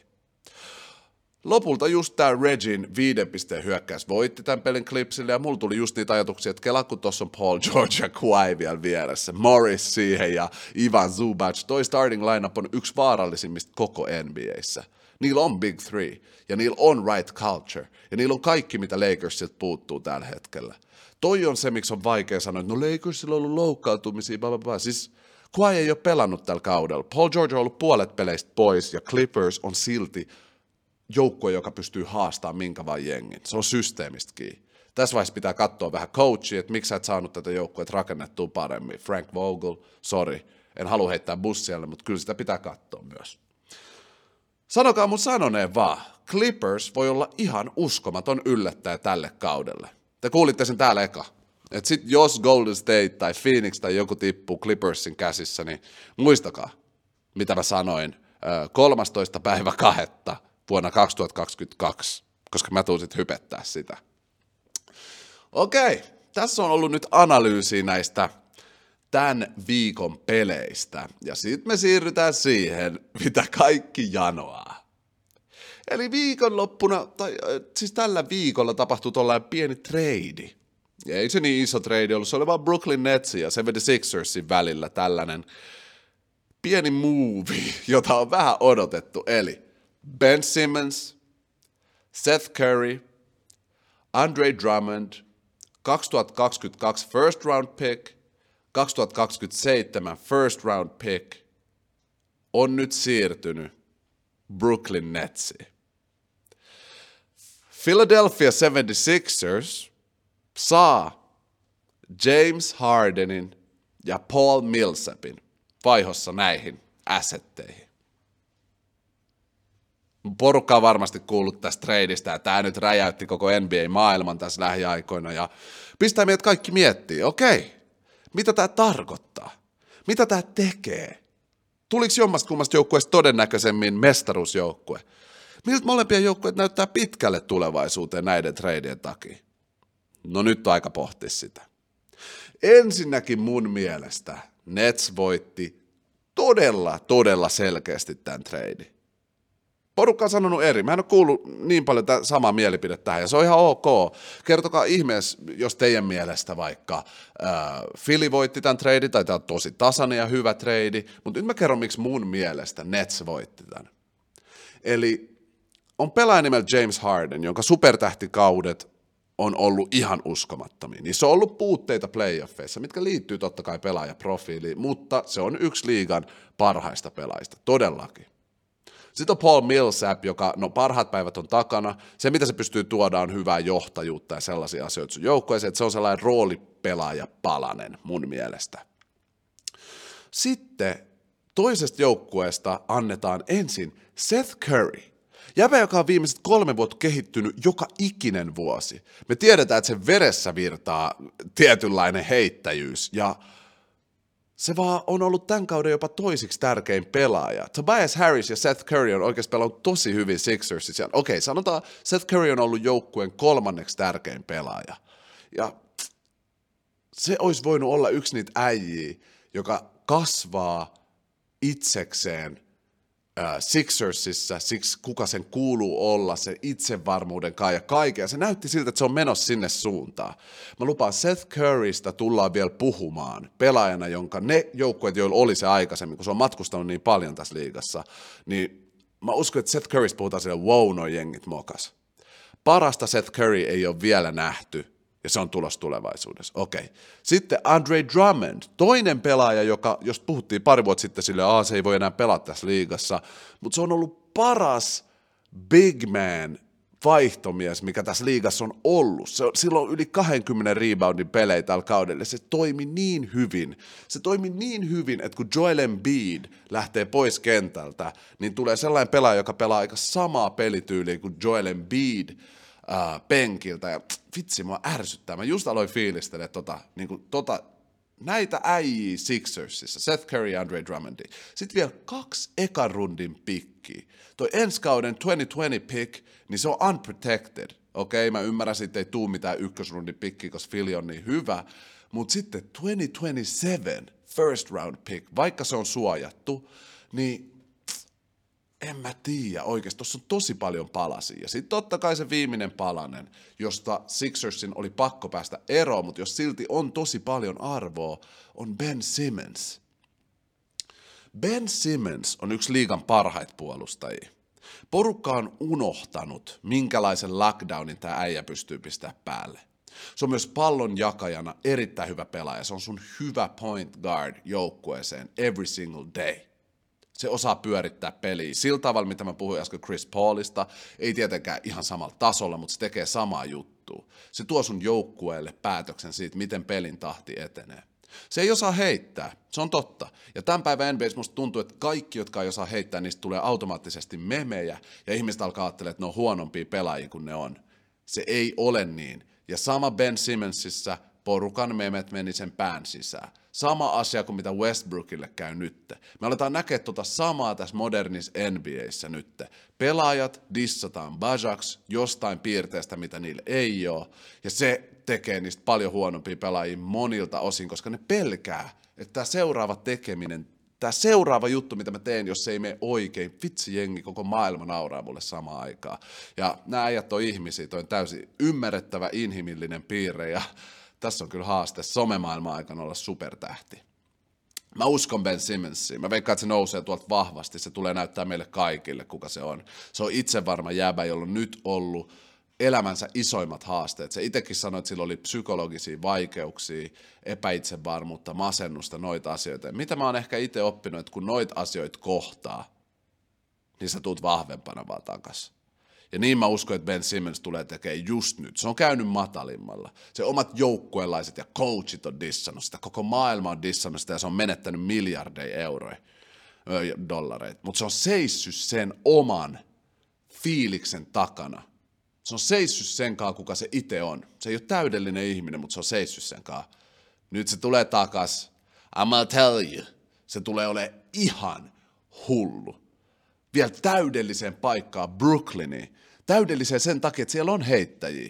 Jos kaikki on ehi, siellä on heittäjiä, siellä on jäbi, jotka pitää tuplaa. Jos sä tuplaat KD, se kickouttaa Curry, äh, Kyrielle, Kyrie ajaa, ja se tuplataan, ja sitten Ben Simmonsille pallo. Ja nyt se tekee sulle täydellisimmän ratkaisun löytää joko vapaan miehen tai ajaa korille, koska se puolustus on scramblännyt liikaa. Tuo täydellinen joukkue Ben Simmonsille. Miettikää, että se on kolmas äijä, kehen keskitytään tuolla kun se oli toinen äijä Sixersissa, kehen keskityttiin, niin siitä löytyi tiettyjä heikkouksia. Mä en tiedä, voiko niitä samoja heikkouksia saada samalla tavalla esiin, kun sun pitää koko ajan tuplaa kahta äijää ennen sitä. Ben Simmons ja James Harden on mulle tällä hetkellä, niin kuin, ehkä James Harden on vähän parempi, joo, mutta kun mietitään näitä soppareita, Philly sai James Hardenin puoleksitoista vuodeksi, Brooklyn sai Ben Simmonsin seuraavaksi neljäksi vuodeksi. Ben Simmons on nuorempi. Ben Simmons pelaa molempia päitä. Ben Simmonsilla on potentiaalia kasvuun, ja mä uskon siihen. En mä tiedä, onko se tyhmä, mutta mä uskon siihen, että se kasvaa pelaajana vielä, todellakin, se on nuori äijä. James Hardenista, musta usko, mä uskon, että parhaat päivät on nähty. Ei sille, että se olisi yhtään huono nytte tai midi, mutta Hardenin uh, Rockets-päivät oli sen parhaat päivät. Mä uskon ainakin niin. Toivottavasti se todistaa mut vääräksi löytää vielä Eric Groovezonin, kun siinkin on mahdollisuus. Kun sä pääset pelaamaan Joel Embiidin kanssa, jota tullaan tuplaa koko ajan. Voi olla, että Harden tekee iso juttu. Mutta mä näen myös mahdollisuuden katastrofille. James Harden tykkää klubittaa ja nä- näitä juttuja. Philadelphia on tietynlainen kaupunki. Ei siitä se enempää, mutta voitte käydä tutkimaan, mitä toi tarkoittaa. James Harden on ollut vähän sellainen itsepäinen tyyppi välillä. Niin kuin Chris Paul pelasi sen kaa, niin Chris Paul ei saanut tehdä se juttu James Hardenin kanssa, koska James Harden halusi saada se oman roolin myös driblaa pallo ottaa vaikeita kolkkeja. Nyt me nähdään, mitä Chris Paul halusi rakentaa Rocketsiin. Me nähdään, mitä se halusi tehdä, koska Devin Booker on suostunut siihen, että on joukko erittäin hyvä sen kanssa. James Harden ja Joel Embiid, ollaanko me varmoja, että noin kemiat namaa? Joel Embiid ei tuu kuuntelemaan mitään bull ei tuu fiilistelemaan, jos James Harden ei anna kaikkea tässä joukkoessa, mikä oli se oli kuitenkin se narratiivi tuolla Brooklynissa, että Harden ei anna kaikkea. Musta nämä jäbät olisi voitu treidaa silleen, että Ben Simmons ja vaikka Andre Drummond treidataan James Hardeniin. Se olisi ollut musta reilu, kun katsoo noita vuosia, mitä niillä on soppareilla, minkälaisia pelaajahistorioita on, ja miten molemmat jengit vaan tarvitsee niin paljon sen treidin. Sen takia mun mielestä 76ers hävis, ne menetti niin paljon. Seth Curry ja Andre Drummond on liikaa menetetty, ja siihen vielä noin pikit. Ne menetti liian paljon. Ja sai James Hardenin yhden pään pelaajan, joka on sairaan hyvä, mutta yhden pään se ei puolusta. Se ei vaan puolusta. Ja Paul Millsap, joka on hyvä johtaja siihen jengiin. Ei mennyt mun mielestä niin, niin putkeen toi trade. Ilmeisesti James Harden ei siis ollut Brooklynissa all in. Tämä on tämä huhu, mistä mä puhuin, että joukkue alkoi niinku, rakoille sen takia, että James Harden ei vaikuttanut siltä, että se haluaa olla täysin osana joukkuetta, on varma, että se aikoo jatkaa. Samalla loukkaantumiset ja nämä väsyttää, niin ne tarvitsi muutosta, että on mitään mahdollisuutta mestaruuteen, mikä on tällä hetkellä näyttää olevan kauimpana, mitä se on ikinä ollut Netsille. Toinen juttu, että Ben Simmons ei ilmeisesti ollut all in. Sanotaan päinvastoin. Ben Simmons oli all out koko kauden, joten molemmat joukkueet tarvitsi treidin. Tämä on sitä isompi syy. Että vaihtakaa vaan ne äijät, heittäkää vaikka Brooklynille Andre Drummond, jos on pakko vielä ja taisi ollut reilu. Jos oikeasti mä haluan kuulla, koska mulla on niin eri näkemys kuin mitä mä oon lukenut itse tuolla netissä ja porukan mielipiteet, niin mä haluan kuulla, miksi miksi mä kelaan näin ja suurin osa ei, niin kuin, että onko mä missannut jonkun aspektin tässä, koska mulla on toi fiilis täysin. Myös jos mietitään, mä sanoin, että mietitään tätä tradea pitkän ajan tulevaisuuden muuveina, niin toihan on nimenomaan Brooklynille täydellinen pitkän ajan liike. Te saatte äijän, joka on nuori, hyvä point guardi, uskomaton puolustaja, iso kokonen, Magic Johnson tyylinen, hyökkäävä pelaaja. Ja seuraavaksi neljäksi vuodeksi.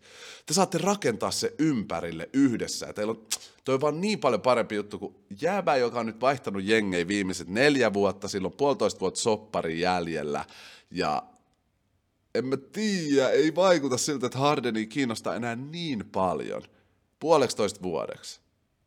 Oliko tämä, mä en taju, musta, musta tuntuu, että tämä trade ei ollut reilu. Please kertokaa kommenteissa, mitä ajatuksia herää. Mä mielellään kuulisin vielä tarkemmin teidän näkemyksiä ja oppisin vähän teiltä lisää näistä tradeista, miksi mulla on tämä fiilis. Uh, sille oli todella paljon järkeä treidaa nämä kaksi pelaajaa. Se oli vähän niin kuin pakko tapahtua. Niin kuin te kuulitte, mitä mä puhuin, mitä Filin pitää tehdä. Mä sanoin jo alkuviikosta, että nyt on aika saada äh, Embiidin ympärille jengi, ja se saatiin. Toi oli hyvä muuvi siinä mielessä, ja nyt on niin mielenkiintoista nähdä Harden ja Embiid vastaan koko liiga. Ja vielä mielenkiintoisempaa on nähdä Harden ja Embiid vastaan KD, Ben Simmons ja Kyrie Irving koska siellä on personal things. Me tiedetään, että Embiidin ja Ben Simmonsin suhde ei loppunut niin chillisti. Embiid puhui siitä Bull Jive, äh, Ben Simmons oli valmis uhraa tämän kauden, ettei sen tarvitsisi pelattua äijän. Ihan vaan sanoin, että jos mä oon Ben Simmons, mä en niin paljon uskaltaisi ajaa korille, kun Embiid on siellä. Tai sit ajaisi just nokkaisi sen naamaa. Ehkä toi on se parempi mentaliteetti tähän. En tiedä, mutta tun katsoa ton pelin ihan varmasti. Um, Joo, tässä oli tästä treidistä vähän pohdintaa. Miettikää, kun teidän pitäisi tehdä, tulee mieleen vielä tuosta Harden jutusta, että jos teidän pitäisi tehdä jotain projektia, teitä on neljä tyyppiä, ja se lahjakkain, ei, sitä ei kiinnosta olla siellä, niin mä uskon, että toi vaikuttaa koko jengiin tosi vahvasti. Sille, että yksi johtajista on silleen, no mua ei niin paljon kiinnosta, kiinnosta tehdä tätä juttua. Ja ton takia mun mielestä Brooklynilla oli, oli pakko treidaa se. Ei silleen, että Harden olisi ollut ongelma, ja silleen, mä en halua olla täällä, mutta yleensä sä haluat, että sun supertähdet niin näkee itsensä siinä joukkueessa loppuelämän, vaikka ei se faktaa, mutta näkee, niin kuin, että jep, mä oon riding for these guys and this Brooklyn team ja kaikki nuo jutut, ja Harden se ei ilmeisesti ollut sitä. Toivottavasti se löytää sen Sixersissa, koska niin, kyllä te tiedätte, sen pitää löytää se, että niillä on mitään mahdollisuuksia mestaruuteen. He, Embiid ja Harden yhdessä pelaamisen pohdinta mulla, että jos ne löytää Groove Zone yhdessä, mikä mun mielestä on vähän haastavaa kahdella tällaisella persoonalla, se ei ole ikin itsestäänselvyys. Me nähdään se tässä Lakers-joukkueessa. Se ei ole itsestäänselvyys, että se joukkue saa Groove Zone yhdessä. Um, jos ne saa sen, mä näen paljon eka Embiidin postaamista ja sitten Hardenin vapaita heittoja ja myös toisinpäin Hardenin ajoja ja siitä vapaat tilaa Embiidille ja sitä kautta Tobias Harrisille ja muille, ikävä kyllä ei Seth Currylle, vapaita kolkkeja. Sellaista mä näen niiden yhteisessä pelaamisessa. KD, Kyrie ja Simmons, mä näen, että Simmons pyörittää paljon palloa, ne sai nyt sen pure point guardin, minkä ne on tarvinnutkin ja sitä kautta ne hoitaa vapaita heittoja – KDlle ja Kyrielle ja koko joukkueelle, kun on niin hyvä point guard ja niin paljon taitoa sen ympärillä. Uskon, että Brooklyn voitti treidin ja niillä on paras mahdollisuus näistä kahdesta joukkueesta, parempi mahdollisuus näistä kahdesta joukkueesta saada mahdollisimman paljon irti siitä pelaajasta, kenet ne just sai. Mä lupaan teille, Ben Simmons on ottamassa uuden aallon ja hiljentämässä meidät kaikki. Ja mä toivon, että se käy, koska mä rakastan noita tarinoita. Kävin alhaalla. Kaikki meni päin helkuttiin, mutta mä seisoin itteni kaa, vaikka koko maailma dissas mua, koska mun raja ylitettiin. Kaikki meni parhain päin, mutta treidattiin ja mä tulin ja näytin sen tulen mun sydämessä sisällä. Please Ben Simmons, oo meille toi tarina, jos se tossa on ihan ok myös, mutta tollaisia ajatuksia mulla herää tuosta tradeista. Miten mieltä te ootte? Nyt on aika mennä kirjoittaa tonne kommentteihin sun näkemykset tämän kauden Blackbuster hulluimmasta tradeista, missä James Harden meni 76ersiin ja Ben Simmons äh, meni Brooklyniin. Joo, siinä oli mun ajatukset siitä treidistä ja nyt on meidän aika siirtyä teidän kommentteihin. Eli mun lempiosio podcastista, täällä on huolella tullut kommentteja, siistejä ajatuksia, mä vähän kerkesin selailla. Uh, katsotaan kuinka monta keretään tässä lukemaan ennen kuin lopetellaan. Sanon vielä kerran, jos et kuullut aikaisemmin tai et tiennyt vielä, kaikki koripallosta podcastissa aina tähän loppuun luetaan kaikki koripallosta communityn kommentit, kysymykset ja kaikki asiat liittyen koripalloon, joten jos sä haluat, että sun kommentti luetaan täällä, meet aina uusimman kaikki koripallosta podcastin kommenttiosio YouTubessa ja kerrotka ajatuksesi, niin meitsi käy sieltä lukee niitä. Ensimmäinen kommentti on 2K Adamilta. Kultaista podcastiin jälleen sydän. Jatka samaan malliin. Mitä mieltä oot joukkueesta Spurs ja onko niillä mitään mahdollisuuksia lähivuosina renkaaseen vai onko koko joukkue vajonnut liian syvälle? Uff, toi vaikea kysymys. Siis Spurs on nytten odotettavastikin, kun ne dominoi 20 vuotta koko liigaa, niin niillä on alkanut se alamäki ja uudelleen rakentaminen. Tässä uudelleen rakentamisessa on se, että sä aloitat sen, koitat tehdä sitä, ja niillä on tiettyjä palais, palasia, niin kuin Murray, jotka näyttää siltä, että okei, tämä voi toimia. Mutta yksi palanen ei kerro mitään, se kulttuuri on iso osa, ja Greg Popovich, sille luulisi, että se osaa tehdä sen, mutta se, silti Spurs ei nyt ole näyttänyt sellaista kulttuuria siellä. Ja jos se epäonnistuu se rebuild, sun pitää aloittaa alusta. Ja kun sun pitää aloittaa alusta, se on aina 5-10 vuoden projekti. Eli rehellisesti, jos mä sanon, niin mä uskon, että ne on nyt tässä hetkessä vajonnut liian syvälle, ja Greg Popovich ei tule voittaa Spursissa enää mestaruuksia. Se on mun rehellinen näkemys. en toivo olevani oikeassa, mutta ei, myöskään Spurs ei ole mikään mun lempijoukkue, niin ei mua haittaa. Ne voitti ihan tarpeeksi yhdessä vaiheessa. Mutta kiitti paljon sun kommentista 2K Adam. Hyvää pohdintaa tuli tosta kyssäristä. Sitten äh, tätä nimeä mä en ihan täysin voi sanoa, mutta sanotaan, että se on Xihiki 69. Uh, hullu podi jälleen kerran, jatka samaan malliin. Musta tuntuu, että tämä käyttäjä on tehty, jotta mä mainitsisin ton nimen. Kiitos paljon sun kommentista silti. Mä en discriminate kiitos kehuista, arvostan sikana. Ja myös, myös uh, tää 2K Adam, kiitos paljon sun kehuista. Ei ole mulle itsestäänselvyys, te olette niin chilleitä. Aina jaksatte vaan supporttaa meitsin tekemistä, kiitti siitä.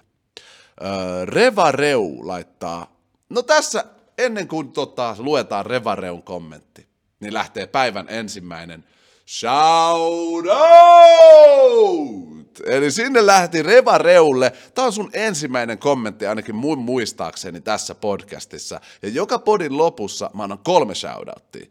Yksi uudelle kommentoille, jota mä en ole ennen nähnyt täällä meidän jutteluissa. Kaksi parhaalle kommentille, sellaiselle kommentille, joka pistää mun pään kiehuun ja tuo hyviä ajatuksia. Ja kolme, OG-kommentoijalle, sellaiselle, joka on aina täällä juttelemassa messissä tässä jutussa. Eli nyt tiedätte, että kolme shoutouttia lähtee tässä kommenttiosiossa aina. Ensimmäinen meni Revareulle. Revareun kommentti menee näin. Tosi hyvä podi, faja, faja, faja, faja. Jos et saisi kannustaa LA Lakersia, ketä kannustaisit? Ja sä sanoit, että Shaqia ei voi voittaa, mutta silloin kun Shaq vielä pelasi öö, pelas, vastustajat keksivät Hackashackin, eli vastustajat antoivat Shaqille ilmaisia vapareita, ja Shaq ei saanut niitä sisään. Se oli ainoa tapa voittaa Shaq. Ensinnäkin kaksi helkuti hyvää kysymystä, Revareu. Mä vastaan ekaan ensin. Eli jos mä en saisi kannustaa Lakersia, ketä mä kannustaisin? Memphisi. Memphis Grizzlies, mä toivoisin, että niiltä tulisi sellainen yllätystarina mestaruuteen, se olisi hullu. Tai Philadelphia. Siinä on mun molemmista konferensseista mun joukkueet, keitä mä kannustaisin. Memphis tai Philly. Uh, pa, pa, pa, pa, pa. Ja tähän Häkäshäk-juttuun, siis todellakin sitä käytettiin ja se välillä toimikin, mutta se ei pystynyt kyllä estää Shackia tripeattaamasta, mikä on hullu juttu. Siihen aikaan vielä ne foulit ei ollut tollasia, niin kuin, että flagrantia ei koolattu niin helposti kuin tänä päivänä. Ja Shakki oikeasti hakattiin siellä korjalla. Mutta toi on totta. Se oli ainut menetelmä, mikä löydettiin, niin kuin, että saatiin edes vähän vähän rajoitettua sitä Shackin dominoivuutta. Laitetaan viisäjää puolustaa sitä hakkaa sitä käsille. Oikeassa oot Reva Reu, siinä oli ainut tapa hoitaa Prime Shack. Kiitti sun kommentista ja supportista. Krokotiili, Krokotiili Gamer laittaa. Ensinnäkin, olen Nuggets-fani. Brooklynin huipputähdet Harden ja KD oli poissa Nets Nuggets pelissä. Kyrielle tuli paljon painetta todennäköisesti, mutta toisin kuin Kyrie, Blake Griffin pelasi elämänsä parasta korista. Kaikesta huolimatta Jokic toi voiton kotiin ja osoitti, miksi hän on mukana MVP-keskustelussa. Olipa pitkä kommentti. Siis toi kuulu vielä tuohon kommenttiin, toi olipa pitkä kommentti, se ei ollut mun sanoma. Mutta siis äh, hyvä, että oli pitkä kommentti ja todella hyvää pohdintaa.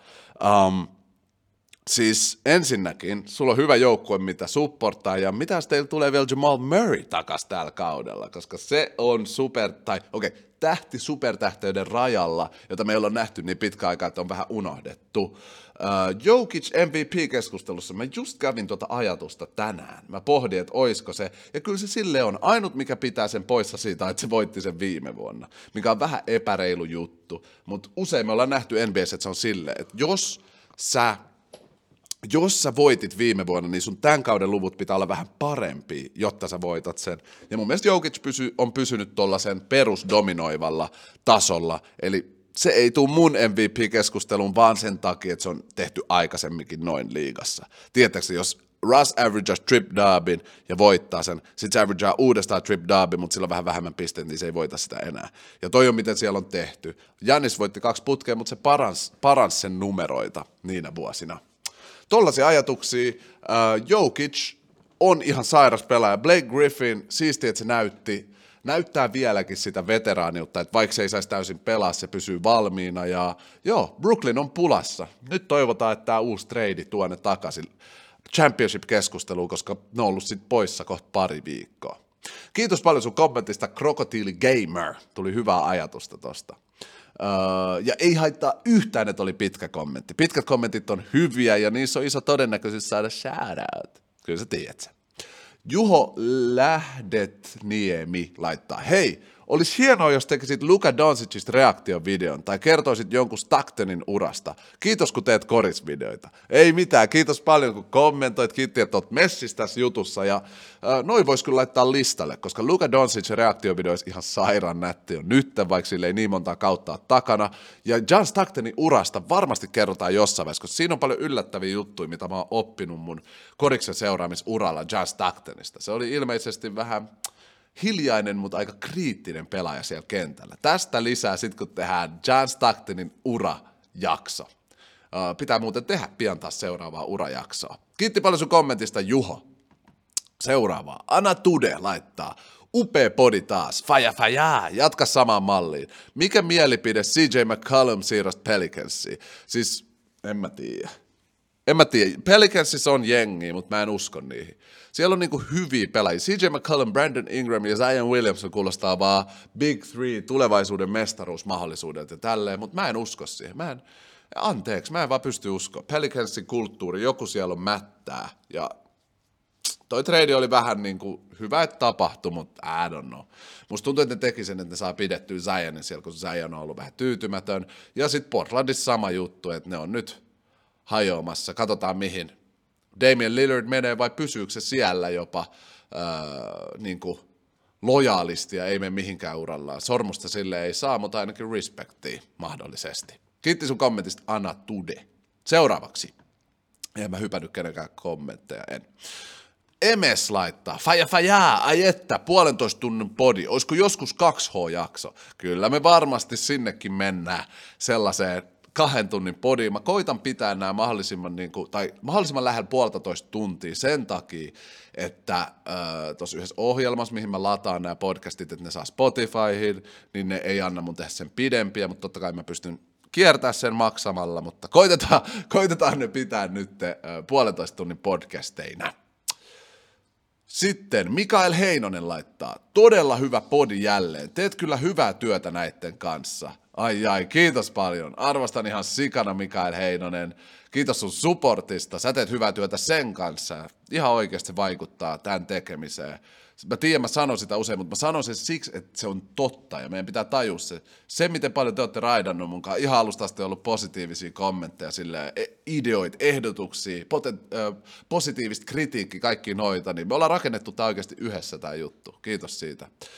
Öö, sitten samantyyppiksi, kun Sysi laittaa tota, Uh, tällaisen kommentin. Moro Janik, on seurannut sun videoita alusta alkaen, mutta nyt vasta kirjaudun YouTubeen, jotta voin kommentoida sun videoille. Jatka sama malli. Kiitos paljon. Mä tiedän teitä OGs ja seuraajia, jotka on ollut ihan alusta asti, jotka ei ole ehkä ollut niin aktiivisia kommentoinnissa näissä. Mä ymmärrän sen ja mä kiitän teitä siitä, että olette ollut messissä alusta asti. Siitä on ollut arvoa. Kiitos.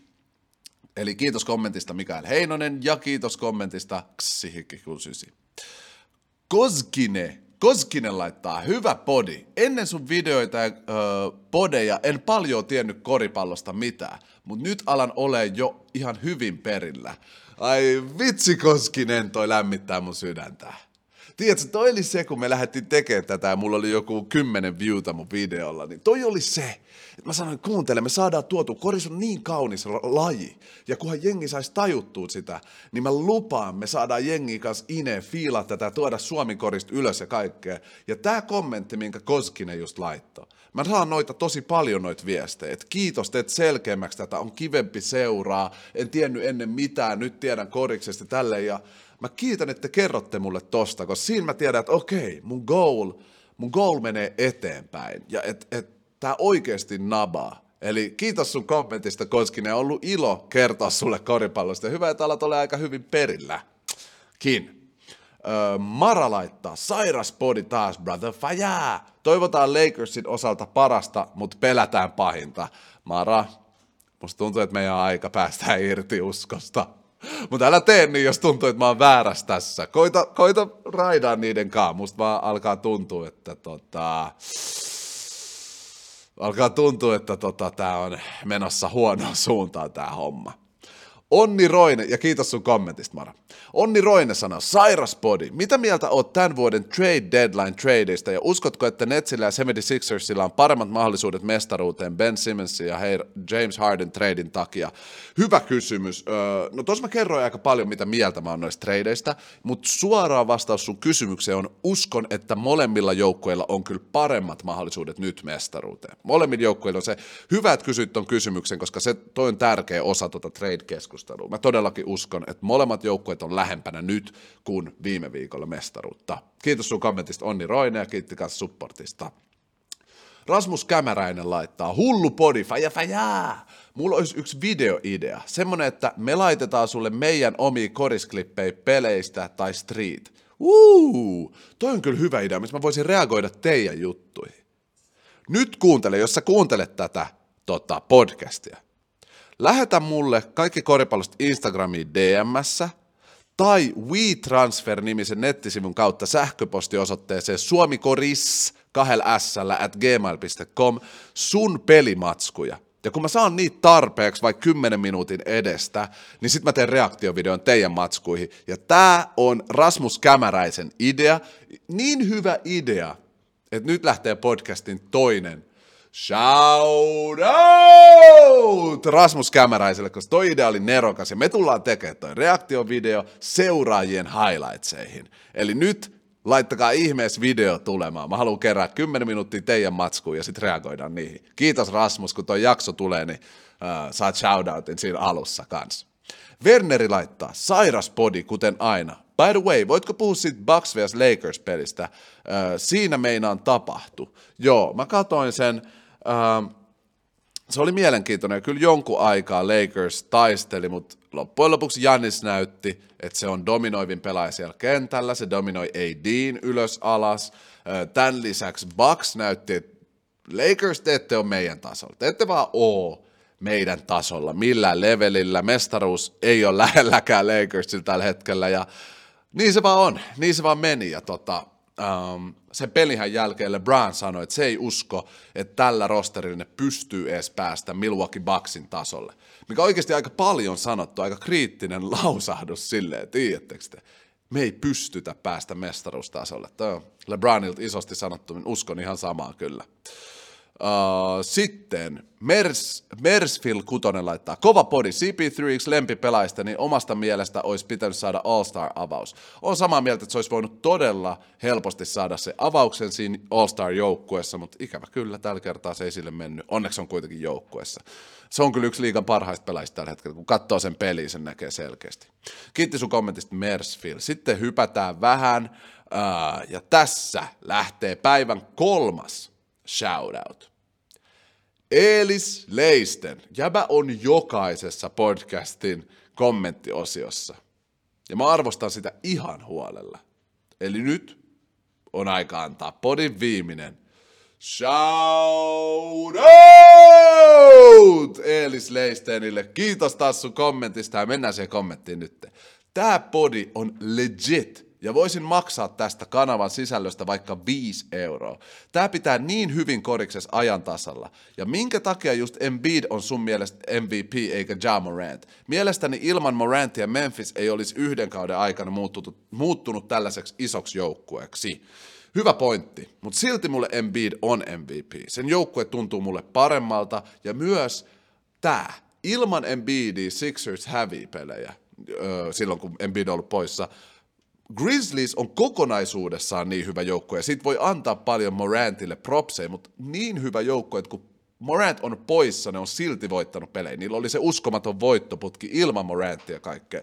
Toi on mun ainut syy. Se ei ole mikään sellainen syy, että ah, ton takia John Morant ei todellakaan pitäisi voittaa. Nämä on tosi karvan verran nämä erot tällä hetkellä MVPiden välillä. Ja mulle se on tosi hetkessä Embiid ton asian takia. Mutta teit kyllä hyviä pointteja. Ja jos siis mulle haluaa jonkunlaista kahvieditointi tukea heittää, niin tuolta Bion linkistä löytyy mun PayPal. Sinne voi mennä aina heittää jotain pientä jos on sellainen fiilis, että haluaa tukea kanavan sisältöä myös rahallisesti. Kiitos tosi paljon siitä. Kiitos sun kehuista Eelis Leisten. Arvostan ihan sikana. Sitten, sitten, sitten. Olli Kemppinen sanoo. Nämä on niin hyviä, mutta onko sun mielestä Lou Williamsista hyvä... Öö, onko Lou Williamsista hyvä? Mun mielestä on paras kuuspelaaja, kun se on Clippersissa. Kun se oli Clippersissa, sanoin vaan, kun puhuit Atlanta Hawksista ja unohdit mainita sen. Jemmy jatko ei ole kyllä niin hyvä kuin Clippersissa. Joo, siis tota, Lou Will on paras kuudes mies ikinä. Enemmän mun, mä tykkään enemmän, enemmän Jamal Crawfordista, mutta kyllä Lou Will on tuonut uuden tason siihen juttuun. Se on sixth man of all time, ja unohin kyllä mainita sen tuossa Atlanta totta. Ehkä just sen takia, että musta tuntuu, että se on vähän vanhentunut. Se ei ole enää ihan se Lou Will, kuka se oli Clippersissa ja sitä ennenkin. Ja siksi unohdin mainita sen. Kiitti paljon, että tulit kertoa Olli Kemppinen. Nämä on just näitä, missä pääsee arvostaa vielä kerran jotain hullua pelaajaa, jonka melkein unohti jo mainita. Joo, Go Lou Will, six man like Lou Will. Now I'm in the Matrix and I just looked a blue pill. Okei, okay, siinä oli tarpeeksi Drake tälle päivälle. Sitten otetaan vielä päivän viimeinen kommentti. Ja kelatkaa, tämä on nyt mennyt siihen pisteeseen, että te olette niin aktiivisia kommentoijia, community-tukijoita, te olette niin jees, että mä en kerkeä lukea kaikkia kommentteja enää näissä podcasteissa.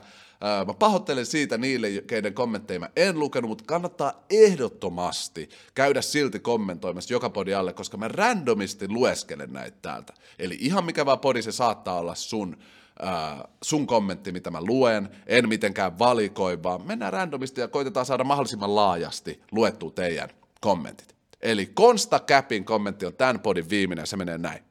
Itel samalla tavalla kuin sul, aina joskus kun katon Chicagon pelejä, mulkin tulee harmaita hiuksia niin paljon, samalla tavalla kuin sun Lakersin kanssa. Vaikka yksi ykkössiidinen onkin konferenssissa, niin silti ne jotkut pelit, bläh, samalla tavalla ailahtelevia kuin Lakersilla ja hyvä podi. Siis mä en ole itse nähnyt tota Chicagossa, mutta mä en ole niin paljon niiden pelejä kattonut. Ja mä uskon, että se liittyy niillä rehellisesti niihin loukkaantumisiin, koska systeemi niillä on päällä, mutta kun ne nojautuu puolustukseen ja niiden kaksi parasta puolustajaa on ollut sivussa nyt jonkun aikaa, niin se varmasti vaikuttaa siihen. Ja myös nuori joukkue, niin ei ne saa ihan sellaista Phoenix Suns groovia siihen niiden hyökkäämiseen ja puolustamiseen. Ymmärrän. Toivottavasti sun Bulls pelaa paremmin ja varsinkin jos playoffit alkaa, niin alkaa pelaa siellä ihan hullusti. Kiitos sun kon- kommentista Konsta Käppi. Meitsi lopettelee tässä vaiheessa tätä podia. Kiitos niin paljon, että kuuntelit, kommentoit, tykkäsit, laita ihmeestä tätä mun YouTube-kanavaa tilaukseen. Myös kannattaa laittaa äh, Spotify-podcasti seurantaa, koska niin, sinne tää tulee aina sunnuntaisin, jos haluat olla aikainen lintu, madonnappaa lintu. Okei, okay. no niin, kiitos niin paljon teille kaikille. Meitsi jatkaa tästä päivää. Niin kuin tiedätte, peace and love everybody, all love. Tsekataan taas seuraavassa podissa. Moro!